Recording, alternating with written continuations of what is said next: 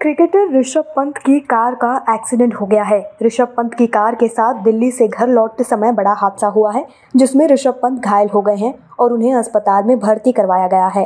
रुड़की के नारसन बॉर्डर पर मोहम्मदपुर झाल के समीप मोड़ पर उनकी बीएमडब्ल्यू कार का एक्सीडेंट हुआ। इस वक्त जो आपके स्क्रीन पर फुटेज चल रही है, ये वही सीसीटीवी है जिसमें ऋषभ पंत की कार डिवाइडर से टकराते हुए दिखाई दे रही है। फ़िलहाल पंत की हालत अब स्थिर बताई जा रही है। कुछ तस्वीरें सामने आई हैं जिसमें उनकी कमर पर खरोच के निशान देखे जा सकते हैं। साथ ही पीठ पर भी काफ़ी घाव आए हैं। लेकिन राहत की खबर यह है कि ऋषभ पंत फ़िलहाल ठीक हैं। बता दें कि उनकी कार घर लौटते वक्त रेलिंग से टकरा गई, जिसके बाद कार में भयानक आग लग गई। ऋषभ पंत को दिल्ली रोड स्थित सक्षम अस्पताल में भर्ती करवाया गया है। टीम इंडिया के स्टार क्रिकेटर ऋषभ पंत रुड़की की ओर से घर वापस लौट रहे थे, तभी उनकी कार अनियंत्रित होकर रेलिंग से टकरा गई, जिसके बाद गाड़ी में आग लग गई। इसी बीच उत्तराखंड के डीजीपी ने एक न्यूज़ चैनल से बातचीत करते हुए बताया कि क्रिकेटर ऋषभ पंत सड़क दुर्घटना में घायल हुए और उनकी गाड़ी रुड़की में डिवाइडर से टकराई थी। उसके बाद उनकी गाड़ी में आग लग गई और पंत विंडस्क्रीन तोड़कर बाहर निकले थे।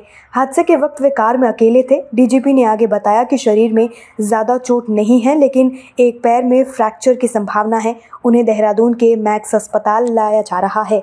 इस वक्त जो आपकी स्क्रीन पर फ़ोटो चल रही है, ये ऋषभ पंत की एक्सरे रिपोर्ट है।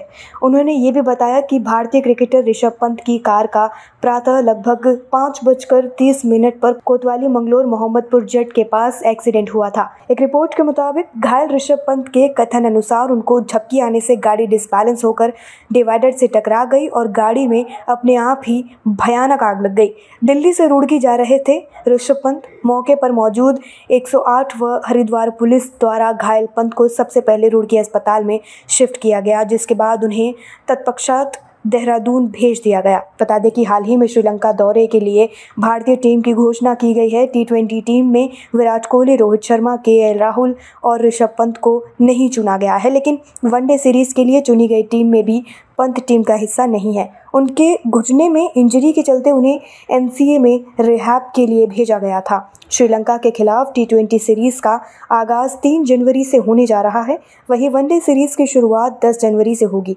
वहीं बांग्लादेश के खिलाफ हाल ही में समाप्त हुए टेस्ट सीरीज़ के दूसरे टेस्ट में पंत ने लगभग 90 रन की शानदार पारी खेली थी।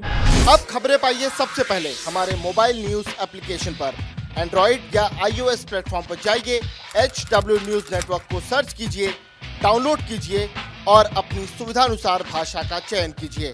खबरों की भीड़ में अपने काम की खबर पाते रहिए।